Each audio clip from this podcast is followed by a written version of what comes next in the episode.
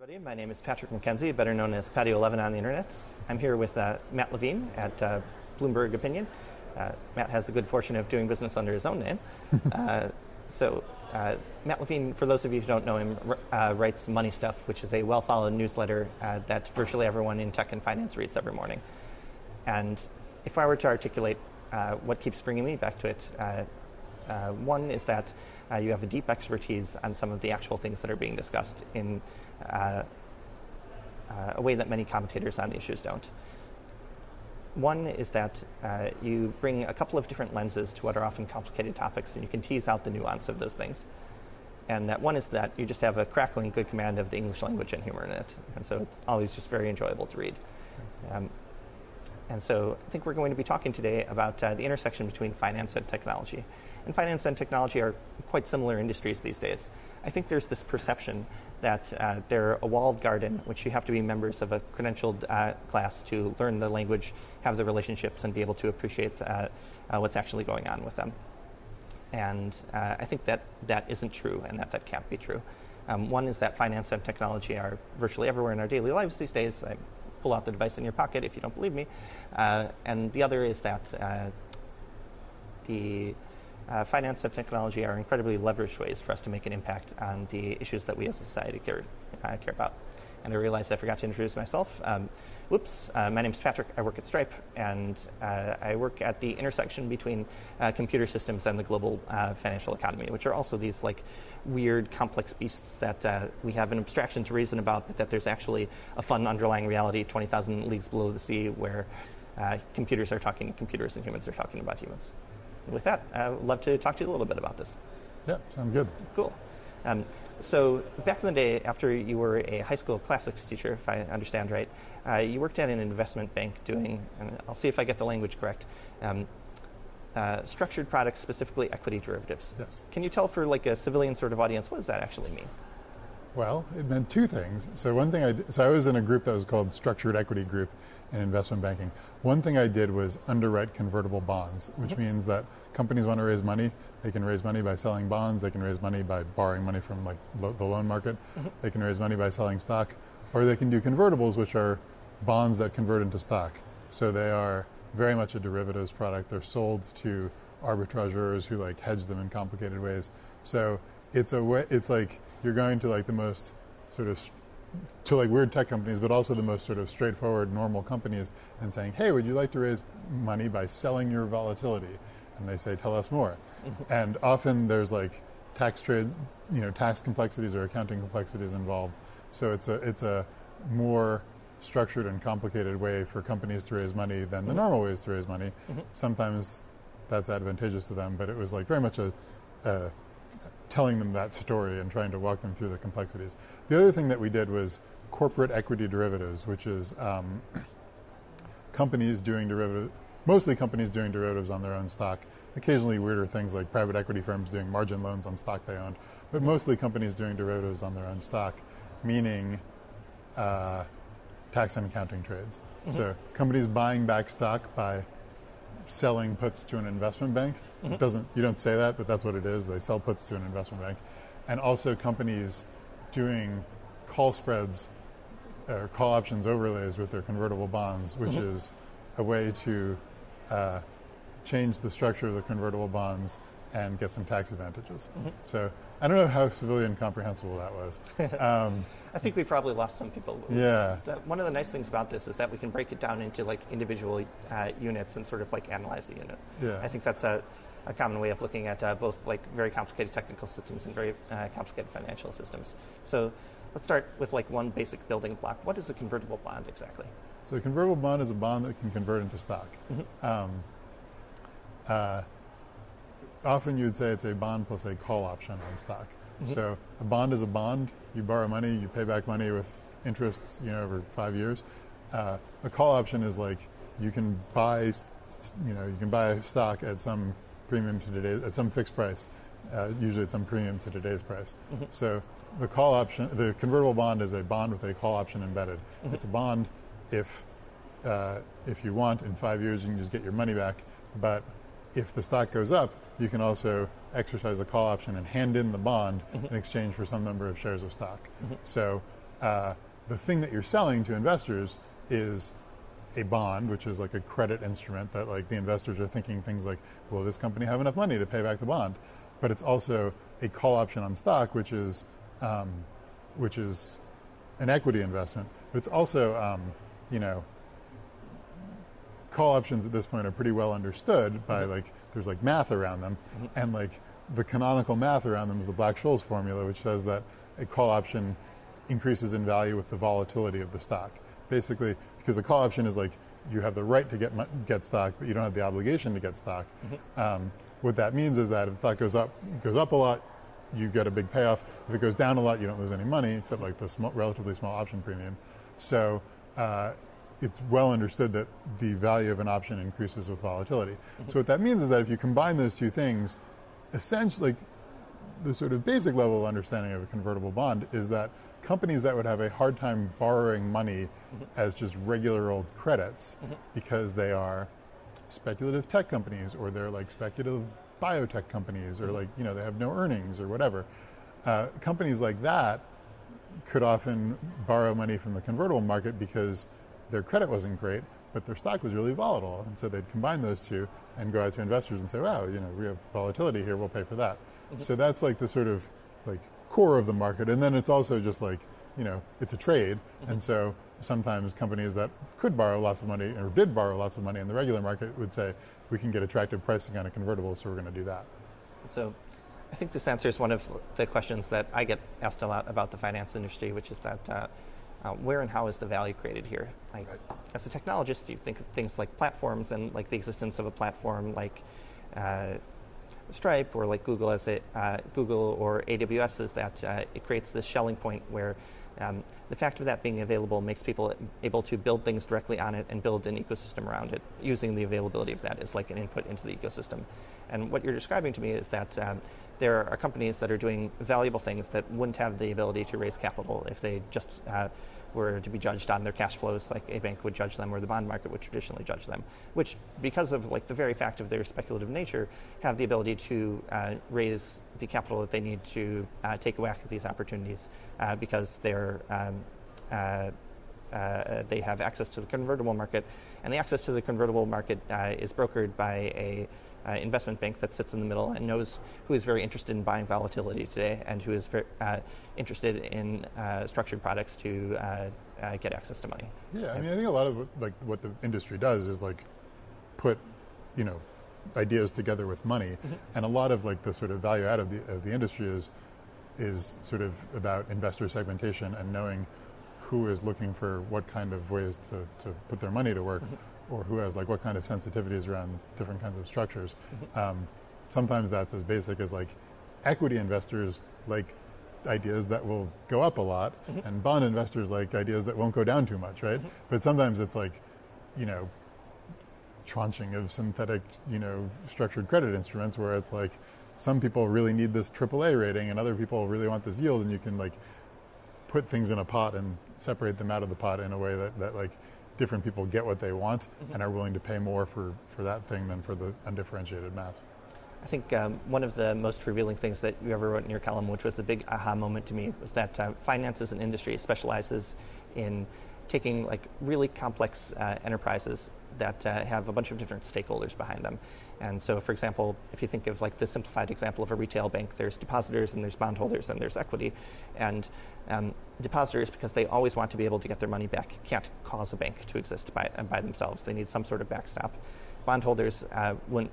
Uh, uh, would likewise not just be able to cause the bank by themselves. And uh, the equity is too volatile to be able to pr- provide the protection to the uh, uh, uh, depositors, but you bring them together and then suddenly a bank.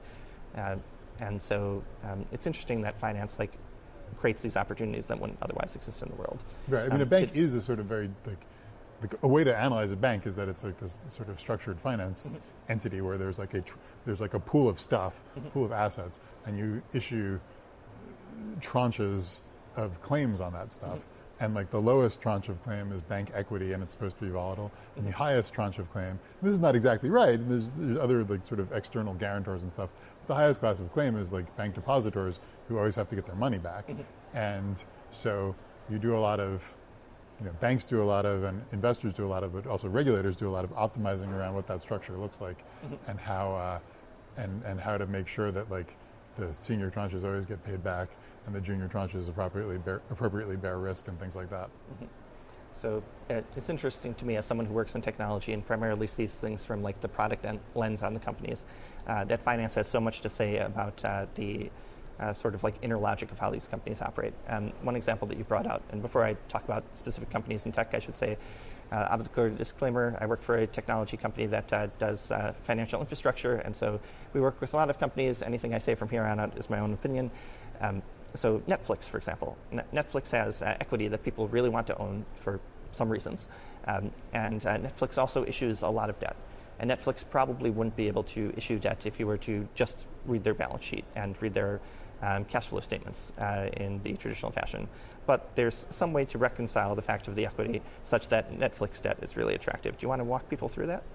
Yeah, I mean there are, there are a number of ways, and like you can sort of like do it at different levels of like m- sort of mock scientism. But like you know the simplest way is like if you are a money losing technology company that uh, has a, has a very high stock valuation, then there's a sense of like well people are going to put more money you know, people people believe, you know, equity investors believe in this story, mm-hmm. and so they're willing to invest more in it. And so, if like you ever get to the point where you need to pay back your debt and you don't have any money, you can probably raise more money in the equity market. Mm-hmm. That's like there's some problems with the science of that, but that's like the basic intuition. It works great.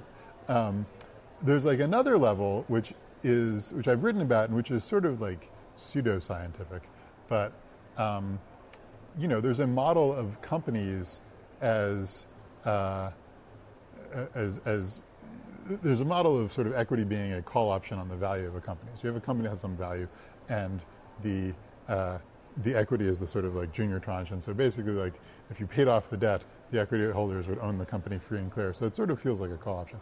Um, and from that, you can build a model of like a, a, sort of capital structure arbitrage model of saying like if, if, you know if the equity tells you one value, like what does that read through to the value of the debt, and vice versa. Um, and if you think overly seriously about that, you can get uh, not only a model of like what the company is worth, but you can also get, uh, you know, one of the magical things about like the Black-Scholes formula that, that, um, that like informs a lot of option pricing is that it doesn't just like, tell you a price; it tells you how to manufacture that price by like by trading the underlying securities in order to uh, achieve the value that the Black-Scholes model tells you. And so, like one thing that like the Netflix model suggests is like, you know, loosely speaking, if you want to lend money to Netflix and you don't think it's a good credit, you can short some stock or you can buy put options on the stock or you can do other things to manufacture the value of the debt in the, um, in the, in the, in the equity market that, has, that places this enormous value on the company. And so, you know, basically, you know, simplistically, you can short some stock and then if the stock goes up, you lose money on that, but you get paid back on your debt. And the stock goes you know, if the, if the company goes to zero, you like don't get paid back the full amount of your debt, but you get a lot of money on the stock that you shorted. And like you can sort of like do some fake math around how much stock should you short and how should you adjust that hedge over time.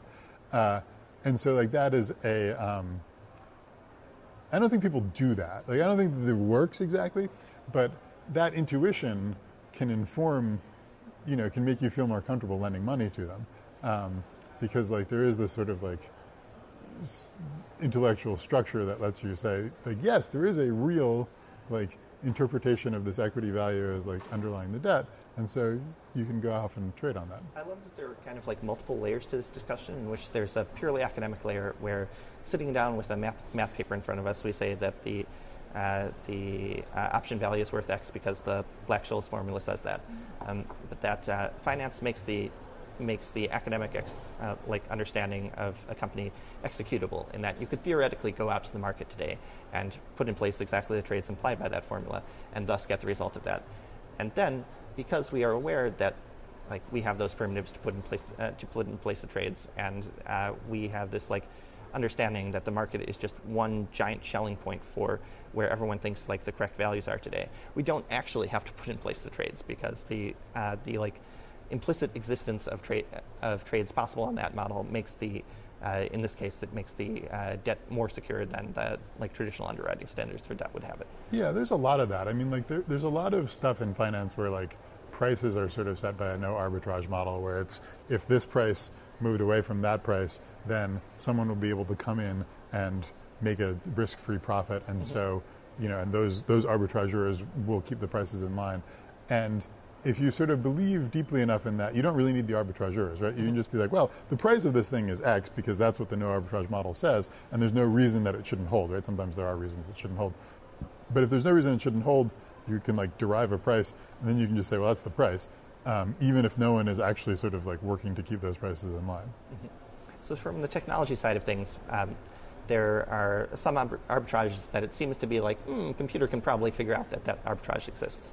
Uh, like the classic example of arbitrage is if there's an exactly identical thing in place A and place B, and you happen to be aware of, of both of those things, then the prices should be uh, identical modulo some sort of like loss uh, involved in uh, like execution of the trades. Yeah. And, and in fact, those arbitrages are done by computers exclusively yeah. all the time, right? I mean, like there are, you know, S&P 500 futures that trade in Chicago and like, you know, the underlying stocks trade in, the, in New York and like some computer is sitting there watching them and if they get out of line by more than a certain amount, it sends orders in both directions and like, you know, a human programmed that computer, but like no one is hitting that. But a few people are hitting the buttons fast, but like for the most part, that is a computerized yeah. arbitrage. So where are the like more interesting kind of intellectual arbitrages on uh, finding um, holes where there should be something that exists in the financial markets and realizing ah this there's an intuition here that uh, the uh, that uh, for whatever reasons computers haven't picked up or the other participants haven't picked up. Or I guess well if we could answer that question easily we'd be uh, yeah I mean like like conceptually the answer to that question is sort of like um, is often like arbitrage, you know, there's like a sort of classic form of arbitrage, which is like buying one thing in one place and selling it in another. Um, it's often like extended very broadly to mean like other ways to make money. Yep. Um, like like one like conceptual thing that I think like requires some like human intuition maybe is there's a lot of just sort of like behavioral stuff at, at all levels, right? I mean, mm-hmm. some of that is like people uh, behavioral stuff, meaning like humans do stuff that is like is not like at an immediately apparent level like financially rational mm-hmm. and you can like be on the other side of that stuff and make money mm-hmm. um, often it is rational in some deeper sense right if it's not like like immediately accessible um, so like like the most basic level of that is like there are people who now have programmed computers mostly to do it but who like know that like most people prefer certain kinds of stocks you know like they prefer stocks with certain characteristics. Mm-hmm. Um, you know, uh, uh, uh, you know, um, and and if you buy stocks with the opposite characteristics, like that reliably generates a, a positive return, and that's now like been computerized, right? And they're like mm-hmm. factor funds that like buy the stocks with the right characteristics. Mm-hmm. Um, but there's also like you know, a lot of um, you know, I think of like like one way to st- tell the story of of private equity firms is that like there is a behavioral preference by public company shareholders and managers to act in certain ways that are economically inefficient. One big one is they, the private equity people would tell you, historically would tell you, um, public companies have an inefficient preference to not have too much debt because mm-hmm. debt is scary and you might lose your job. But like, it might be more efficient to have more debt in part because the tax treatment of debt is better, but also in part because you're like leveraging up the returns and you know making more bets on, on, on making more money. And so a big part of like the early story of private equity was people just saying we could have more debt. Mm-hmm. And public company investors didn't like it and public company managers didn't like it and so private equity companies would buy those companies and lever them up and have more efficient capital structures in ways that were just at a human level unattractive to normal people, mm-hmm. but that if you could just look past that, you could make money. Mm-hmm. So there's a lot of stuff like that where it's just sort of like, you know, I've been writing a lot le- recently, and this is like a story where it is harder to tell the story of the social benefit, but I've been mm-hmm. writing a lot recently about um, hedge funds doing weird stuff in the market for credit default swaps, Yep. where like you have like some derivatives trade and you like really intensely read the document and you come up with a thing that seems to be allowed by the document and makes you a lot of money mm-hmm. and that no one else expected. And like that's like a sort of form of like behavioral, you know, like you're profiting by other people not expecting the weird thing that you came up with. Mm-hmm. And in these stories it's often harder to see the like, you know, with private equity, like a lot of people don't like private equity, but there's a real case for like just the like economic efficiency. Mm-hmm. Possibly it's just the tax problem, but like possibly it's economically efficient.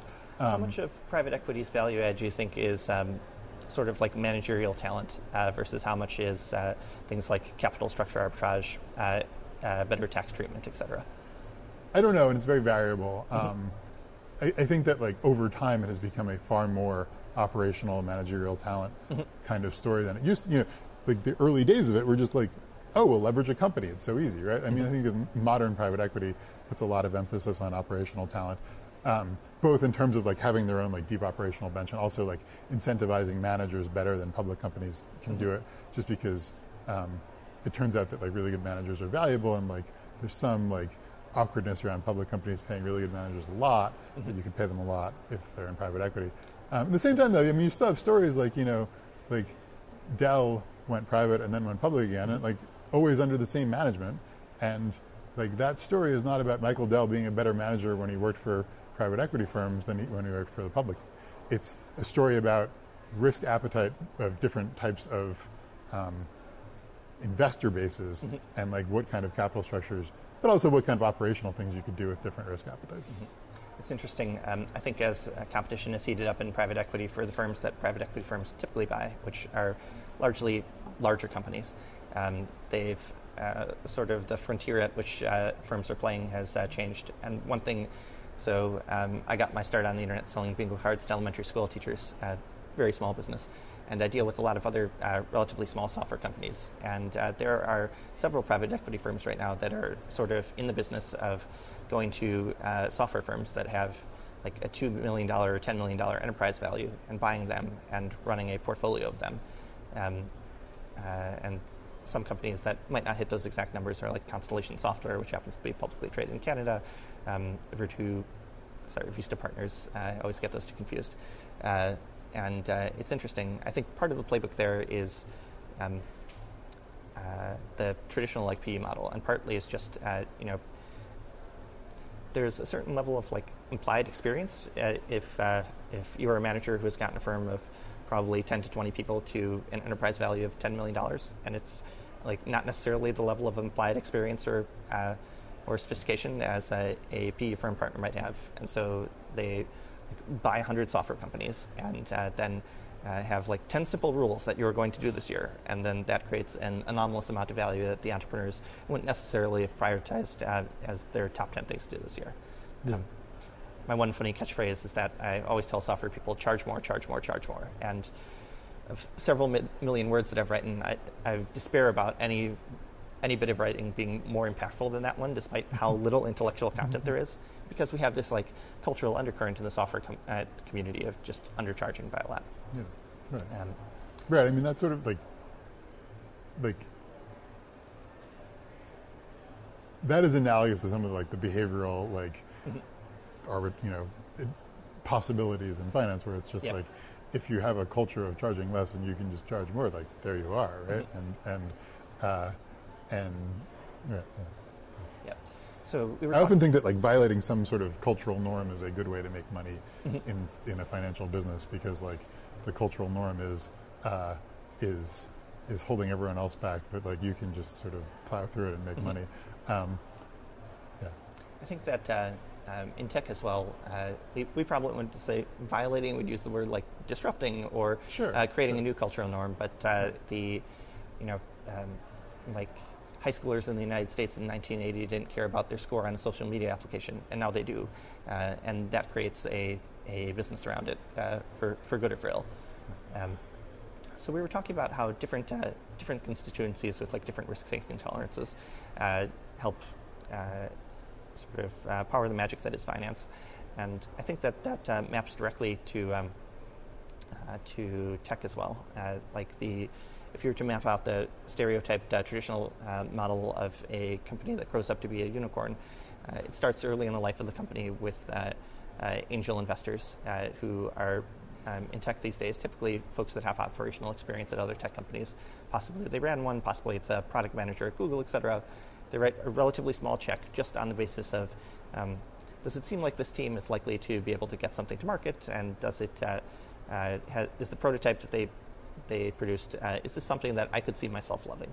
Um, and then uh, there is the more traditional and more professional money from uh, uh, venture investors, but the venture investors also specialize in a way that is not entirely obvious outside of technology. Um, early stage venture investors, what we would call seed stage, uh, largely focus on okay, can you like build a business around this prototype that you probably have? Um, and then later stage uh, venture investors are much they care much more about growing the business, growing the organization, making things repeatable, um, getting some level of financial rigor in there, and then 15 years ago, we would have said, uh, and then you go public. But these right. days, private is the new public. Right. Can you tell people a little bit about that? It's private is the new public. I mean,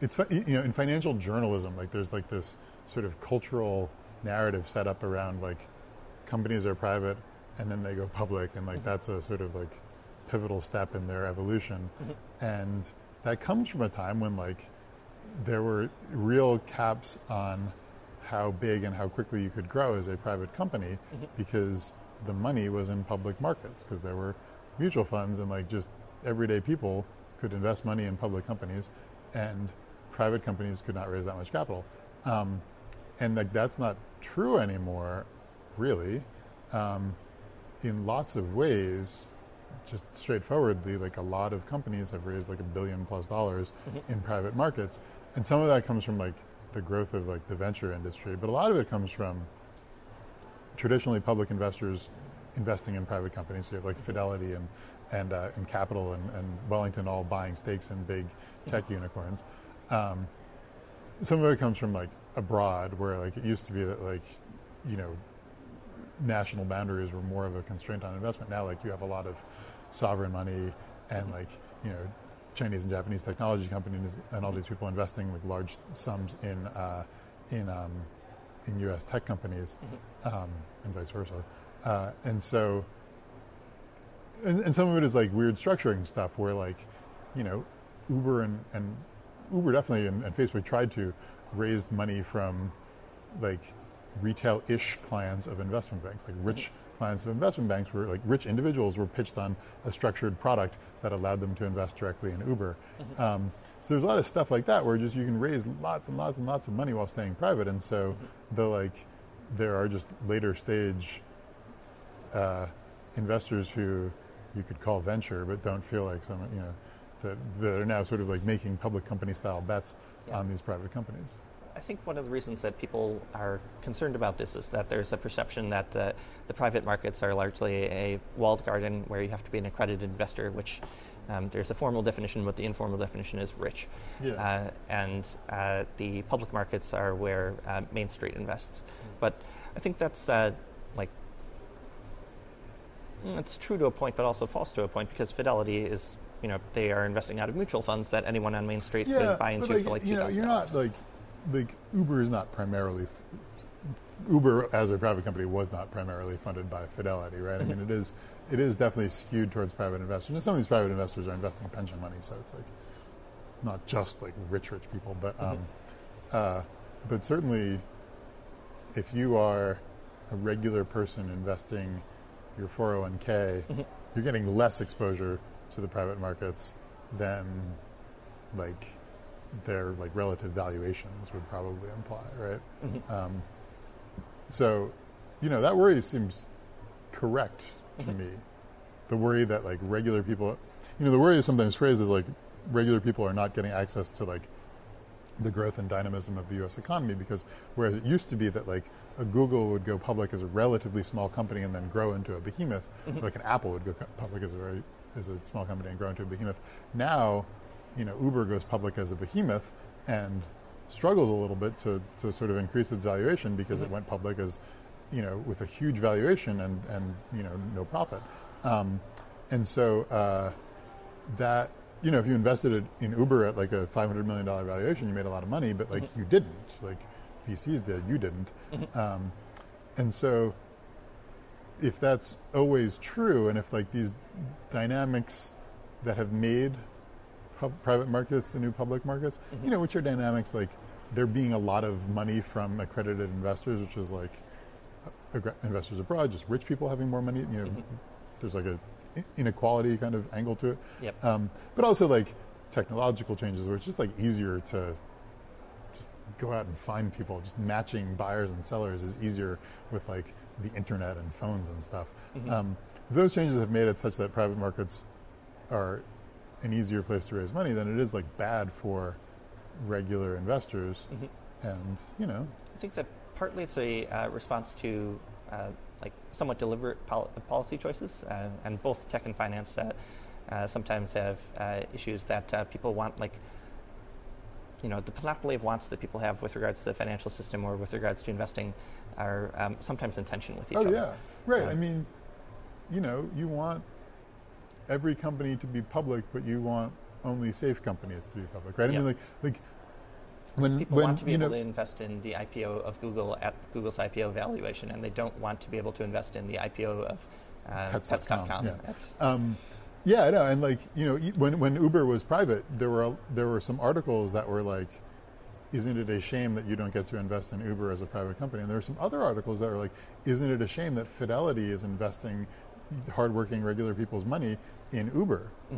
And the jury is a little out on who was right, but like, um, but uh, you know, that's like that's absolutely attention, right? And and you know, a lot of when people complain about this thing, this this like issue of it being hard for public investors to get access to growing companies, a lot of the blame gets put on like relatively recent regulatory changes that have made life for public companies harder mm-hmm. about like Sarbanes-Oxley and like conflict mineral disclosure where companies have to like say if they have conflict mineral, you know, all these like all these like disclosure obligations that have made it more just difficult for companies to be public. Mm-hmm. And I'm skeptical that that's like a big part of the reason. Mm-hmm. Is like that's like a that's like a line item and you pay it, right? And like you get like yelled at a little, but like I don't know. It seems to me like if you're a public company CEO, you can get yelled at a little. Um, I also think there's there's some trade-offs there. Um, so I live in Japan, where uh, we have a sharply different regulatory regime, including a, uh, a regulatory regime which is uh, quite in favor of companies going public extremely early in their life cycle. And so one could reasonably uh, uh, cause a tech company in Japan to go public on uh, a million dollars or ten million dollars a year of revenue, which is ludicrously early by American standards these days. Um, and one thing that we see in the Tokyo uh, startup ecosystem is that, uh, like, because startups are socialized to achieve an exit, and then typically the hypergrowth stops after you achieve an exit. Given that you can achieve an exit at like $10 million of revenue at a valuation that is plausibly in the $50 million or $100 million range, um, it is uh, difficult to incentivize people to like keep pushing until you've built a business that is worth billions of dollars. And so there are relatively few Japanese tech unicorns, uh, despite the the depth and breadth of the Japanese economy. Yeah, I mean, like, like, in some ways, the U.S. experience feels like the opposite in that, like, incentivizes like revenue and customer growth at the Mhm. expense of profitability because, like, you don't, like, you want to show as growth of, and like not necessarily, um, Mhm. you know, a stable business for public companies. I think your newsletter that went out today had a uh, interesting angle on this, uh, as it often does. The the angle being that the incentives of like the firm and individual actors within the firm and uh, uh, other stakeholders holders in the firm are supposed to be aligned, but not always aligned. And we'd love to to talk about. Uh, uh, yeah, it's just like I mean, you know, like like the stereotype of the the, the modern, modern like U.S. tech financial ecosystem is that investors are paying exclusively for growth Mhm. and for like scale and network effects, Mhm. and you know, that's not like exclusively is wrong, but like you know, you look at like Uber and like you know, there are a lot of companies like it where people are willing to where, where venture investors and even public investors are willing to subsidize large losses as long as you're showing growth and as long as you have a sort of plausible story about how you're going to like dominate the world for for some you know some service that you're providing and there's this view that profitability can kind of come later or be like a switch where like once you achieve world domination, you can just become profitable. And one thing I think about that is that like it's hard, you know, I'm just like a guy who writes on the internet. It's hard to be like venture capitalists are wrong about that, right? And like mm-hmm. obviously, obviously sometimes that is right in a big way, right? I mean like mm-hmm. Amazon is sort of that kind of story, right? And it's the one that everyone looks at, right? But even like, you know, like Facebook is like almost that story. Like it was profitable long before IPO, but like it, it's a, you know, it's a, you know, the, the story of like seep into everyone's mind mm-hmm. and like the money will come is like a very plausible story and for some number of industries.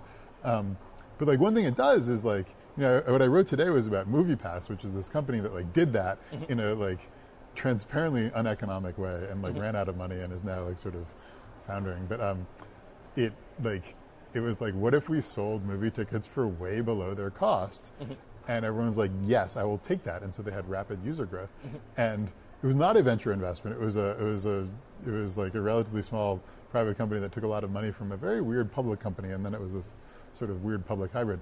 But um, but like there's a story today about like the founder of it who was pushed out before things got really weird, and who has a new startup and who is like, I'm getting lots of meetings with VCs because they're like, wow, you started MoviePass, that's great. And you know, you think about like what the incentives are for the entrepreneurs and managers mm-hmm. in that ecosystem, and you know, the VCs may be right that like user growth is the you know is the way to profitability, or that like one times out of one time out of 50 it's the it's the way to profitability and like mm-hmm. they have a portfolio model where that works for them yep. but from an entrepreneur's perspective it's like i should just sell products below cost and get user growth and like i'll be rewarded for that mm-hmm. uh, by like limitless money i think counterintuitively that uh, so one i think from outside the ecosystem like all vcs get lumped into one bucket where i, I bet from inside the ecosystem it's different um, just like right. equity and uh, uh, equity and debt investors could have a uh, you know a different point of view on a company that struggled but didn't go bankrupt. Uh, like a, a, seed stage investor might think, well, uh, you know, primarily I'm investing on the chance that is this person going to likely create something that people uh, genuinely love, right. which is which is like this relatively complicated technical undertaking. And from the perspective of like is this person more qualified to do a relatively complicated uh, technical undertaking? Like, I think there is, you know, a clear yes column here. Like, they were successfully able to ship a, a piece of plastic that worked at every movie theater in America, et cetera, et cetera, et cetera. Like, the, the product function, like, did function, um, which puts them ahead of 90 plus percent of the pool uh, of uh, folks that are taking their uh, first meeting with a seed stage VC. So part of me like understands that, yeah. um, and then part of me is like, well. So I'm like a financial person. Like my, mm-hmm. like like in some ways like there are different questions but like in some ways you can sort of reduce them to like one investing question which is mm-hmm. like what is the present value of like the expected future cash flows of this company right yep.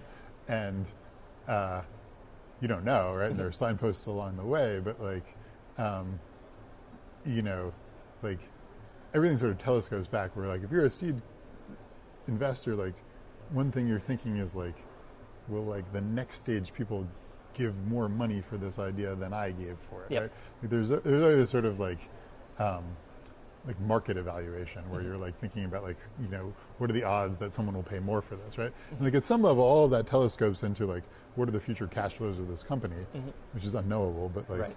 um, and like from from my like sort of outsider like financing perspective, like it feels like you can answer like a lot of the like intermediary questions without answering that question or even with like a negative answer to that question where mm-hmm. it's like people will pay more for it if like the you know revenue goes up while you know costs continue to go up or people will pay more for it if there's user growth mm-hmm. and so like uh, I think much like any other market there's sort of uh, you know a sentiment in the uh, uh like some sort of business cycle in the sentiment of buyers and sellers of uh, of uh, closely held tech companies and there was definitely a period a couple of years ago where like marketplace businesses were um, saying, well, you know, currently the unit economics, meaning for like we lose money on a particular transaction, but eventually we will be in a place where we make it up in volume, um, as opposed to like the desirable unit economics for a quickly growing marketplace business are you make a little bit of money on every transaction. You can't pay for the costs of like your engineering team in a quickly growing organization, but uh, eventually at scale you will get there. Right. And part of me is like, well eh, that is like, you know, that's sort of what makes it hard and challenging, uh, mm-hmm. and and fun and challenging.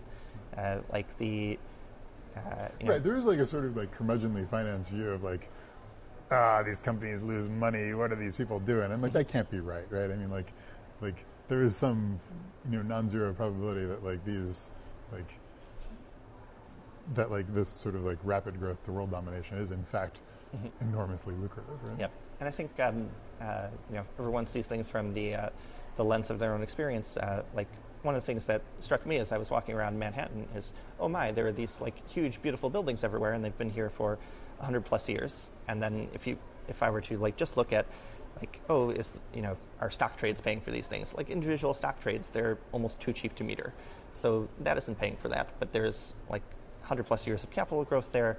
Uh, there's been a variety of uh, uh, different businesses and different uh, like improvements in the ecosystem that make it lucrative lucrative enough to sustain a giant industry in the heart of the city.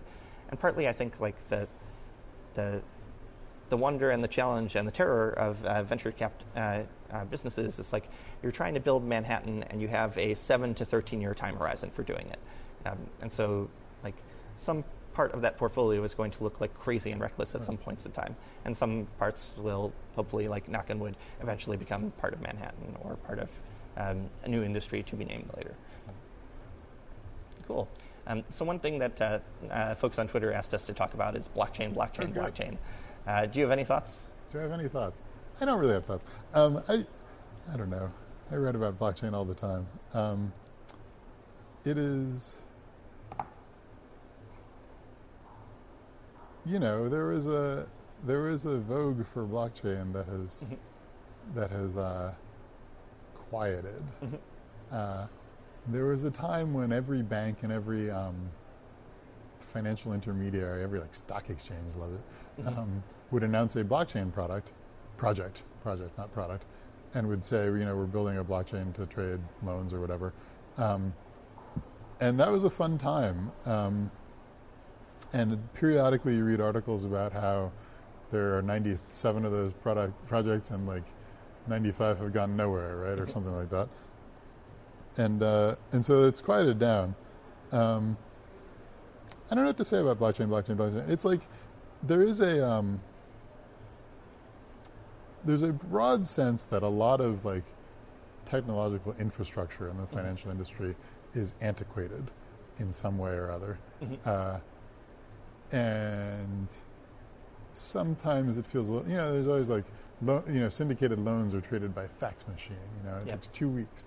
And some of that is like, well, there are like reasons where you need to like do diligence and you need to like sometimes get permissions to do it. And so like there's like sometimes a reason for it, but it's, um, it's, it's, it often feels like the technology is a little creaky. Mm-hmm. And what I often thought about blockchain, blockchain, blockchain was that people would come up with ideas to modernize that technology mm-hmm. that used the word and maybe some of the ideas from mm-hmm. blockchain.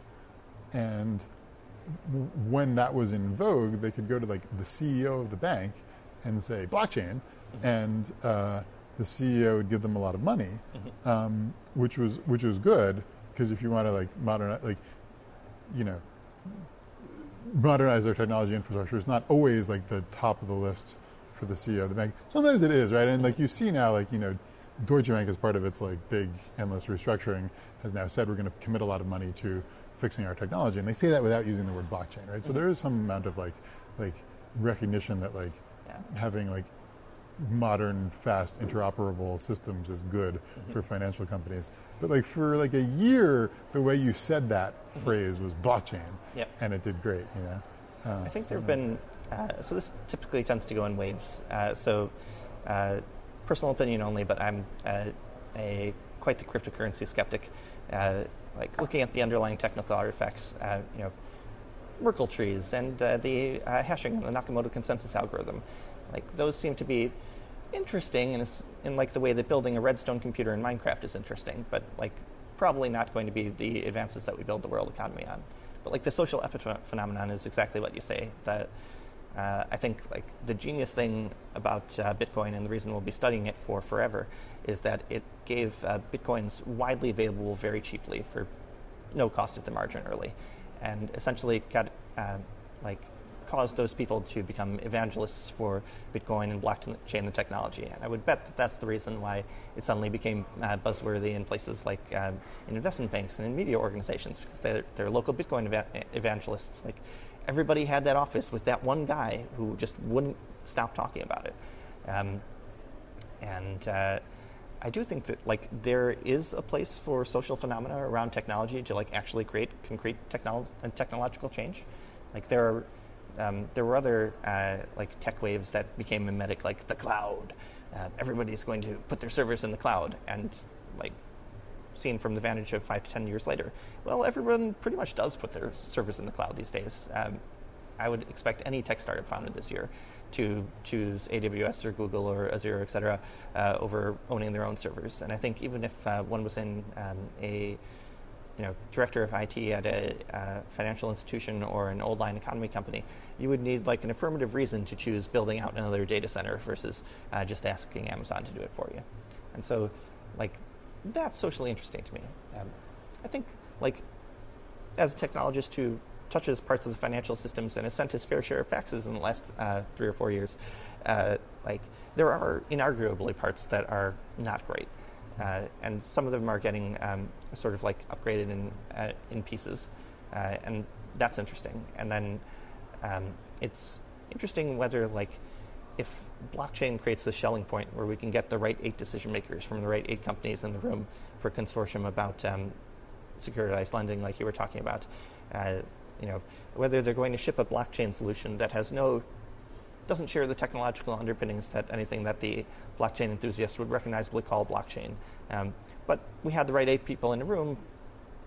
People, people, people, computer, computer, computer. It does the thing that we wanted it to do and has the advantages that people want to capture, like, for example, reducing settlement times or um, decreasing the amount of uncertainty or the amount of operational losses. Yeah, I mean, there's some amount of like error and mm-hmm. like and like human effort to reconcile error. Yep. And like that is the thing that I think is underappreciated outside both the finance and tech industries is how many like how many things can go wrong which are ultimately resolved by a smart person getting a phone call and then running to a desk and typing up some stuff and someone choosing to lose in some cases a material amount of money. Yeah, I just think that like, you know, there is like like some amount of the the error comes from like the non-interoperability of systems like within banks, mm-hmm. but certainly between banks, um, where, you know, like the reason people say blockchain is like you know there's like a there's like a central depository that keeps a record of who owns you know some financial instrument and like mm-hmm. there are like 12 banks that own that financial instrument and sometimes those records don't match up and if you had some way to like some technological way to just make sure those records matched up so you didn't have to like have everyone check them against each other then like that would be better and so some amount of like just like you know like this technology is all sort of accreted and all, has all been done by like somewhat secretive, like you know, competitive people. And if there's mm-hmm. some way to make the technological systems more interoperable, so that they kind of everyone is, is sort of sees the same thing at the same time, then that's good. And like blockchain is a way of sort of capturing that notion. Mm-hmm. Uh, it's the current way of capturing that notion. That notion is good, whether or not like blockchain has any like technological magic to it. Yep.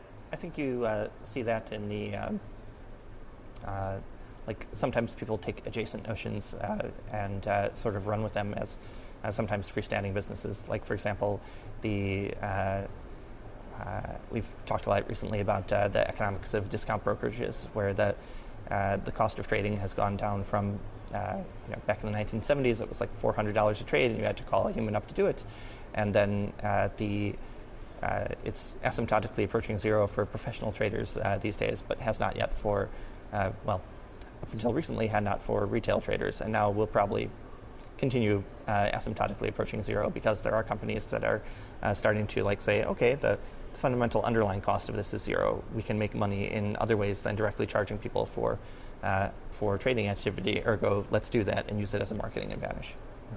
Right. Right. This was a statement in the form of a question. Uh, for people who want, uh, you can uh, Google my name and discount brokerages and, and see much more detail than that than you ever wanted to learn. Um, cool. Uh, so, uh, is there what other like technological transformations aside from blockchain, or maybe being an actual technological transformation in blockchain's cl- uh, clothing are you uh, interested in? I mean, a thing that comes up all the time in the financial world is, you know, the sort of broad category of like machine learning and artificial intelligence and so forth, Mm-hmm. um, which, uh, which, It's I- often oversold a little bit. Like, yeah, you know, it's interesting. I find it like particularly interesting applied to. Um, it's like there's various like applications of like machine learning to finance, right? And so like a lot of it is like um, telling, like, you, like, like like my job, my old job, like had a lot of like intellectual content to it and a lot of like human like skills to it. Um, but like one thing it also had is we had a list of all the convertible bond deals, and like you could look at the list, and you could like do some spreadsheet functions on it, or you could just look at it, mm-hmm. and you could be like, this company will be able to do a bond with like this coupon and this conversion premium, mm-hmm. and we had that list, and our competitors had a similar list. They all had spreadsheets, mm-hmm. um, but the companies didn't necessarily have that list, and so they didn't know. And like one service that we provided to them that was valuable mm-hmm. was we could come to them and be like, "You would do a bond at like two up twenty or whatever, mm-hmm. right?" And like one, ser- you know, and so like that's like a thing that like it's like a big part of the investment banker's job, mm-hmm. and like that looking at that list, like you can get a robot to do that, right? So like there's a lot of like like that sort of like like when you sort of work in that job for a while, you like you like learn to disaggregate like the you you, you become aware of some things that are like sort of very straightforward like pattern matching or like um, sort of like casual like regressions almost where you're like kind of look at a list and yeah it looks like that. And like if you did a real regression or even had like a machine learning algorithm like you'd have like even better you know knowledge than and like you know oh you have some judgment and some gut feel and this company is different because of this specific thing but like you know there's like the robot could, could get a lot of the way there. Um, the other thing that i think is really interesting in machine learning is like uh, is um, just like can a robot pick stocks better than a person which is like not the investment banking function but the pure like uh, investing function. Um, and you know there's continual debates and and and, uh, and developments around that. I think one of the interesting things about machine learning, and as a technologist, there's like, I would consider a relatively small bucket of techniques that are actually machine learning, and then a relatively much larger bucket of things that are called machine learning by Right. people who don't necessarily know what's going on under the hood. Um, but one thing that they share in common is that, um, like, data is abundant in the world. It exists in incompatible forms on all sorts of systems. It is necessarily incomplete and dirty, et cetera, et cetera. And a core competence of every machine learning team uh, whether they're doing like real machine learning or something that kind of looks like machine learning at you squint at it, is getting really good at like um, sort of productionizing, taking in vast amounts of data and uh, getting it cleaned and getting into some useful format. And similar to the blockchain thing, where like blockchain creates a Schelling point where companies that should be in the room together get in the room together and say, wouldn't it be great if our computers talk to each other?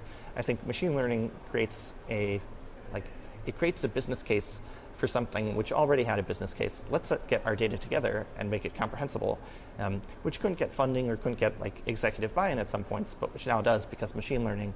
And then, you know, if hypothetically, like machine learning system gets implemented and produces a staggering amount of vis- business value, and an engineer has to like turn it off one day for 24 hours, the business will still have benefited by quite a lot by the uh, systems underpinning the machine learning algorithms that they eventually got installed.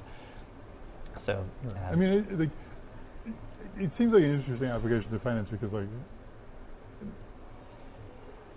many areas of finance seem to, to produce a lot of relatively clean data, right? Mm-hmm. Not all, right?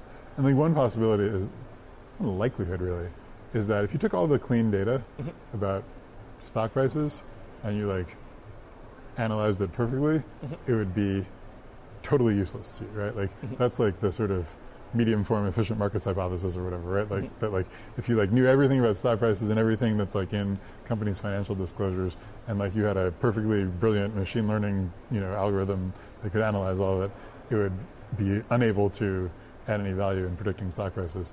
Um, but still, it's like you know, that's like it's performing like at replacement level. I think. I love that you used uh, stock prices as an example because, like, if you were to make some sort of uh, scale on like how hard and reliable da- data can be, stock prices would be on one extreme end of the scale.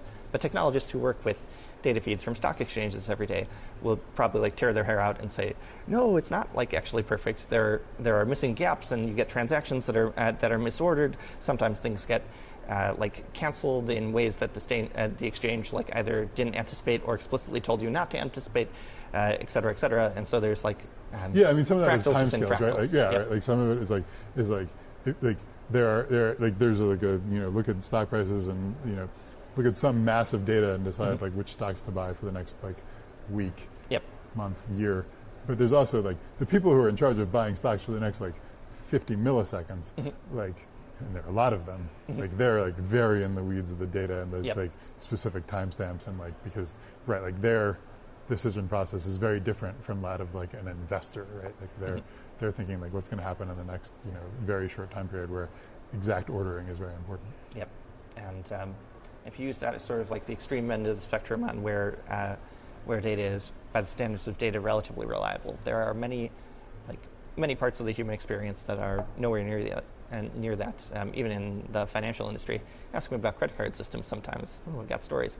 Uh, but I think they will likely, um, uh, our tools for operating on them will continue to get better as the uh, the benefits of operating on data in a scalable fashion continue to become more. Yeah, apparent. I mean, like one thing that is that is sort of like intriguing about finance is that, you know, it's like one story is like if you took all of like stock prices and all of like public financial reports and you combine them, you would probably not be able to generate any useful signal about what stocks to buy because mm-hmm. because like the whole market has done that already, right? Like yep. that's like a thing that like the market does is like incorporate all public information like that. And so a lot of what like actual um, you know like hedge funds and like investors looking for edge will do and, and in particular a lot of like you know, automated computery investors looking for edge is like look for alternative data sets that explain the world in ways that are not um, captured in reported financial statements. And they're like classics, like, so like credit card data is like one like well-known source of alternative data where like you go figure out like, you know, get a feed from a credit card company about like what people are spending money on and like, oh, they're spending money on this company, I should buy their stock. Um, but then there's like the famous one is, is that I, that has become a sort of jokey cliche is like they fly a satellite and you look at the parking lots and the parking lots that have a lot of cars in them like those stores are good and you should buy their stock mm-hmm. um, and there's like eight examples like that that are famous right mm-hmm. and like actually existing like quantitative funds probably have you know 50 signals like that or whatever right but um, mm-hmm. but like what's intriguing is that like the whole like the whole world is like like all of human behavior is like a potential um, like target for that analysis mm-hmm. and the, and like you know and it's not a matter of like building a computer system that can do that analysis it's, it's a matter of like a human or maybe a computer that like thinks of like what's the next data set that we should like look for mm-hmm. and then you know and then like you have the subsequent question of how do we like clean and render that data like useful but like mm-hmm. just like thinking about like what human thing would be interesting for a stock price model mm-hmm. you know someone thought of like the parking lots right and the parking lots is like a straightforward one but mm-hmm. like someone could think of some more complicated human thing and read through it to, to stock prices. Yep. And I love how there's both the combination of things that are um, sort of more amenable to human, uh, sorry, to computer analysis that necessarily, uh, you know, are quantifiable and data driven. Uh, but one thing that a investor once described to me as a, uh, a thing that they would do to uh, help predict whether like a um, you know, it's relevant for many kind of investors if a product like hits the launch timeline or not. And uh, a thing that they said that they, they would do is just uh, invite an engineer out for sandwiches and ask. And now, granted, that probably with publicly traded companies that might get close to insider trading, but you know there are always humans in the world that have in, like individual data points that are relevant to the, to the market, and a good portion of market professionals' jobs is finding the humans that have the correct data points and coaxing those data points out of them. Yeah, and right. then and, figure out the data points are right? Like figuring yeah. out like what like there's any number of operational like things that you could quantify, but that mm-hmm. like aren't by default quantified. And if you quantified the right ones, you would like learn something. But you don't. You have to know which are the right ones to quantify. Yep. And uh, So uh, it's been a very excellent conversation. Thanks for coming out and having it. Uh, for folks who uh, are not on Matt's newsletter yet, I highly con- highly recommend getting on it. Um, his Twitter is uh, Matt underscore Levine, L E V I N E, and uh, there's a pinned tweet there that will get you on the uh, Oh yeah. uh, the Money Stuff newsletter. Um, I'm Patio11 on Twitter and most other places online, and I work at Stripe. We're very interested in this sort of uh, intersection of technology and finance and in um, the thoughts about where the future of progress is, is going to take us. And so, if anyone is interested in this sort of thing, uh, please reach out and say who else we should have be, uh, be having interesting conversations with. Thanks very much for joining me. Thank you. Okay. And for timing, are you okay with just that clock in front of you to keep yourself Sure thing. good? All right. Well, gentlemen, I'm going to walk away. And in 10 seconds, you can begin your interview. Sounds great. No pressure. Hold up one second, I'll talk to you. Mhm.